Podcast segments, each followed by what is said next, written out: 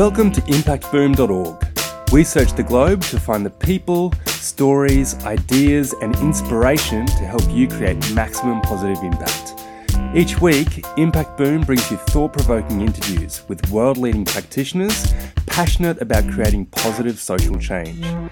These designers, social entrepreneurs, educators, innovators, thinkers, and doers share their projects, initiatives, thoughts, and insights on creating a better world. You can find all the stories, links, and other great content at impactboom.org. Follow us on Facebook or Twitter for the latest updates, or subscribe to the newsletter or on iTunes. Thanks for listening to episode 128 of Impact Boom. My name's Tom Allen, and I'm passionate about bringing you the latest interviews and insights to help you create positive social impact. Today we're speaking with Brad Clare and Nick Camels. Bradley Clare is passionate about the intersection between business and technology as a driving force for good. He's the founder of Amplify, which empowers young people in need to gain the skills and confidence necessary to build their own boomboxes from recycled materials. He has a background in business and has worked on projects delivering small business grants to women with HIV in Cambodia. His love for tinkering led him to gain experience in the recycling industry at Substation 33, upskilling individuals to create innovative products which solve both social and environmental problems, and has since co founded Powerwells with Nick Camels. Nick Camels is a town planner and startup co founder. He's worked as a planner in both the public and private sector and recently went out on his own with the intent of learning about innovation and startup culture firsthand, which quickly escalated into the large scale passion project which is Powerwells. He was a founding member of the Smart Cities Council of Australia and New Zealand Emerging Innovators Network and maintains the role of National Coordinator. Nick has also recently made a move into academia to explore the impacts of smart cities projects. He describes his life as being at both ends of the development spectrum, being at the forefront of the future of human settlements, while also working with people in remote communities that don't yet have electricity. So, on today's podcast, we'll discuss Brad and Nick's insights into building successful social enterprises. We'll get Brad and Nick's thoughts and perspective on strong engagement with communities internationally, and we'll hear what Brad and Nick believe can be done to create stronger opportunities for positive social change. So, Brad and Nick, thanks very much for joining us. Thank you for having us. So, to kick things off, tell us about your backgrounds. What led you guys into working into the social enterprise sector?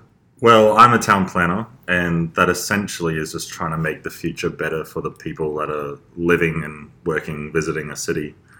And so, from that, my interest was in what's the future of human settlements, which got me into innovation and startup culture, which um, I then tried to learn sort of firsthand as a town planner, like what, what's going on in startup hubs and those sort of things.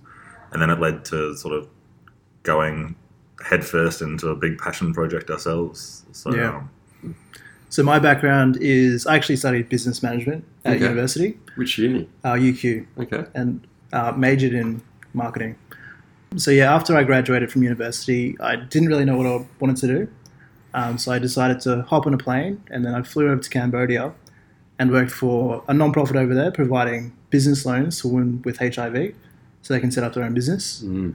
And then after doing that, I realized like how much giving a small amount of money can have like such a big impact in someone's life.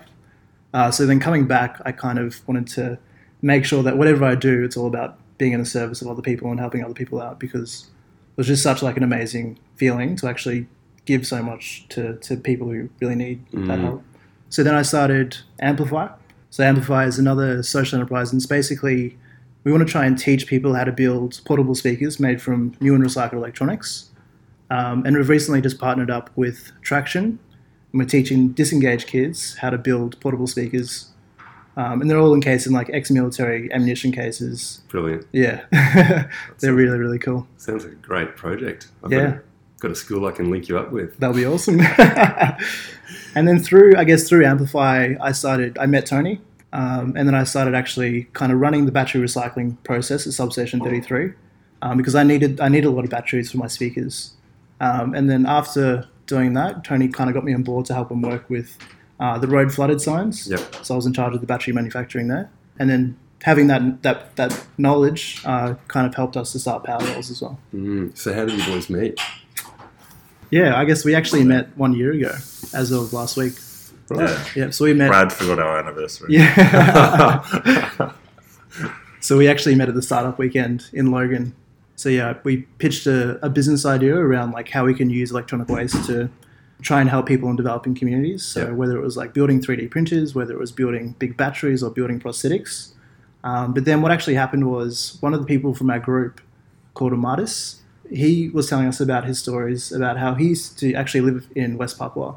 And he was telling us about how he grew up in a village without, without having any access to electricity. Mm. Um, so through that, Nick and I and, and Amatis, we kind of devoted our weekend to trying to solve that problem. Wow. we were really a product of our environment, right? So Mm. Amethyst has shared this story. We're looking around Substation 33 that has all this e-waste and all the things that they do with it. Um, So really, the idea wouldn't have come if we were in any other environment, probably. Like, Mm. Wow, it's a great story. Yeah. I mean, having founded that at Logan Startup Weekend Yeah. at Substation 33, Yeah. of which Tony Sharpe runs. So tell us more about Powerwells. This is the project that came out of this weekend. Yeah. What What is it? What What does it do? What are your aims? So basically, we're building big batteries made from recycled electronic uh, laptop batteries. So basically, what happens is one laptop battery might have one individual cell in it out of six uh, that is dead. And, if, and what we can do is actually take out all the good cells and then use them to build a bigger battery. And then we can use that for people to charge their phones and charge their lights. So that's just that's recharged every day with the solar panel. And with without with our system, you can charge about 30 to 40 phones and lights per day. Wow. And where are these products going to? Who are they benefiting? Well, it's kind of like we're working backwards from Christmas after the startup weekend. We realized that we had, it was a week and a half before it was going to lead into December. And then we, we wanted to run a crowdfunding campaign in December. But what that meant was we actually had to build a prototype in five days. And then we had to install it into Indonesia in a week, in a week and a half, essentially. Wow. Yeah. So it's like on a plane and over to Indonesia. yeah, with what looks like bomb making equipment. So Brad had a bit of a tough time getting there. Yeah, so I spent about half an hour in customs trying to get through. My bag was full of and they were, electronics and like we were trying to convince them that it was a thing, right? And then they were like, "That's that's not a problem here." Like, Yeah. So you're, you're lying. Yeah. Like, Yeah. Everyone here has electricity, yeah, which we found to be not true. About 26 million of them don't. So Wow. So the plan was to take these power wells over into Indonesia or Well, I- I guess- countries. the plan was initially to actually use their electronic waste to build power wells with, Yep. and then those power wells can go into the communities there that don't have power. Um, so that's what we that's what we wanted to try and do initially. So I guess in Jakarta, like the first thing we did was because we only had five days there. The first thing we did was met up um, with Amethyst's friend. yeah, met up with Amethyst's friend who just happened to be an Indonesian to English translator. So he was the only person that we knew over there. Um, and then basically on the first day, we were trying to find electronic waste to actually build the power wells. Uh, on the second day, I was building a power well in the hotel room. So as I was soldering, I was like blowing out the smoke, blowing the smoke out of the window the prevent smoke alarms. yes, to prevent the smoke alarms from going off. Um, I think Nick wandered down the street to go find some old paint cans. which was more difficult than it should have been. Yeah. and then and then on the third day, um, we hired we stupidly hired a car uh, to go and drive to, to literally drive to wherever we thought there might be a place without electricity. So it was a lot of searching through Google Maps, Yeah. trying to find like really isolated villages that didn't have any power lines or anything connected to them. Were like, that looks remote. Zoom Yeah. in on it. Oh wait, that looks like a power line. Like, oh, no. Yeah. Then we were like, okay, this area looks like it might have something. Let's get a car and drive. yeah. So we decided to. Well, Nick was the one who braved it. Nick, I was too scared to drive. I I was too scared to drive. Yeah, so I was like, Nick, you can do this. Um, so yeah, we, we drove for about 10 hours outside of the city of Jakarta, and we effectively only got 100 Ks because the traffic there is so bad. Wow. So yeah, and I think it was about it was about 11 p.m. at night when we actually came across um, like a an electrician who was fixing a power outage in another village. Um, so we were like, oh, we might as well stop here and ask him if he knew of any places that didn't have any power. And it turns out the village that he grew up in, the village that his parents currently lived in, didn't have any electricity. Wow. So the next day we hopped in the yeah the next day we drove out to their village and installed a power well. The first power well. The one first week power after well, yeah. the idea was born. Yep. So it was, yeah, a week and a half after the idea was born. Wow. Yeah, So- it was walk and like sort of take a little scooter, but it was about two hours to get from the car up to the village. Yeah, so we had to yeah walk up the mountain, and the road and the infrastructure were, I mean, the roads that were there were completely destroyed by all the the flooding and stuff. Mm. So I think the government had actually installed roads there to maintain or to actually Well, they put roads in to install a big solar farm up there to service this one community. But then we found a, a common sort of thing is that they don't have a maintenance contract. Mm. So they last for about two years, fail, no one knows how to fix it, Yep. and they effectively go back to worse than they, than they were before it was installed. Yeah. And officially, the government recognises them as having electricity as well. Wow, pretty dire situation. Yeah. So this story, I mean, having got the product out there so quickly and, and given you the process to be able to validate or change and then iterate and learn directly from those who are you're trying to benefit is is a great example. So what advice would you give to other entrepreneurs to move beyond the talk and into the action? Mm. It's a good question. It's really just go out there and do it, right? Yeah, I think I think a lot of people make the mistake of just planning it out so methodically, and it's not until you actually get out into the field and you test it, you break stuff, and you see what happens, then you can just learn so much more. And like you might realize that the direction that you're going might not be the right direction. Well, it won't be the right direction. Yeah, it's not. It's yeah, it's pretty unlikely for it to be the right direction. It's just the the fact is that you just got to make a start and just head in any direction, and then once you do that, then you'll start pivoting towards where you need to go. Mm, exciting times. Yeah.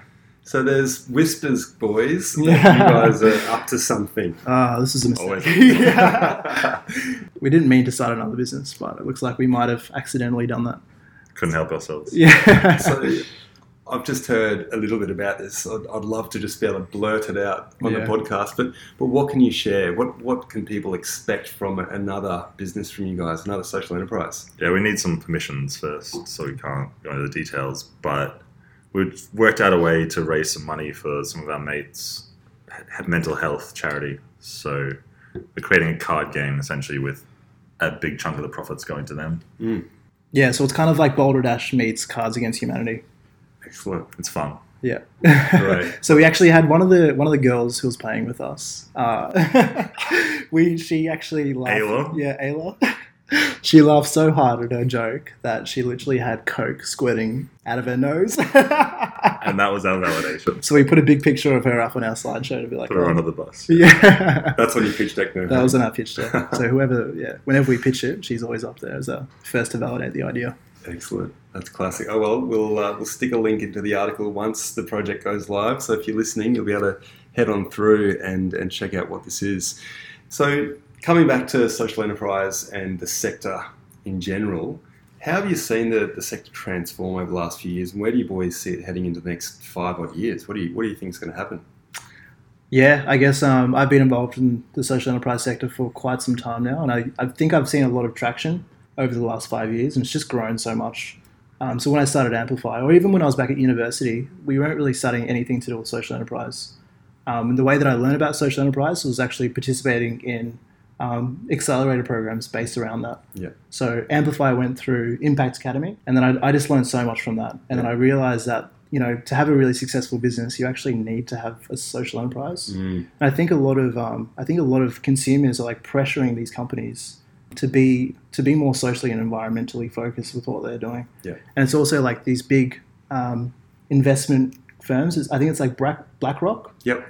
Um, so yeah, they just released Larry Fink. yeah. so I think he sent an email to all of his companies, um, basically saying that they need to have a social purpose in what they're doing.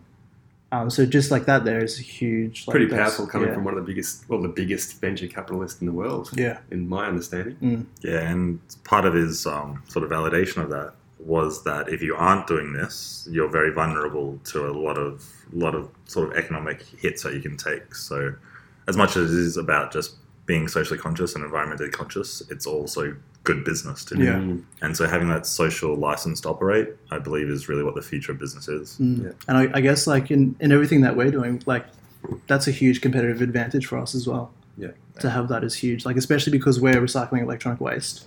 That sets us apart to so many other different companies. Mm. And I think it's really important to be following big trends, right? So you got your mega trends and things. You can be looking at your local area and seeing what's going on. But if you want to have a really successful business, I think you want to be looking broader. And the UN Sustainable Development Goals are a really good sort of place to start. They really outline where the world's heading. And if you can attach yourself to those, like for the right reasons, attach yourselves to those, Mm. it's um you're probably going to do pretty well out of it. Yeah. Uh, very interesting thoughts. Thanks, boys. So let's talk a little bit about policy. If you were to, to have a message for government, whether that be local, state, or federal. Mm. What would you say? Like, how how could government best support you guys to do your work or the sector more broadly? Brad has something. I'm not going to say. I was going to say get out of the way, but I've actually just had this conversation with Nick, and I think that's not completely accurate. Yeah, I think government has a has actually has a, a strong role, um, and especially in supporting these newer social enterprises. And we've been we've been supported by the by Advanced Queensland, by Logan City Council. Um, they've been huge for us, and and I also know that working with uh, Substation 33, I think it's like the smart cities Yeah, so Substation 33 just got a, a fair chunk of money from the federal government Smart Cities program, and they've got funding from the state government as well. So without those sort of things, Yeah. I mean, my opinion is that government really needs to facilitate it, but they need to know when to.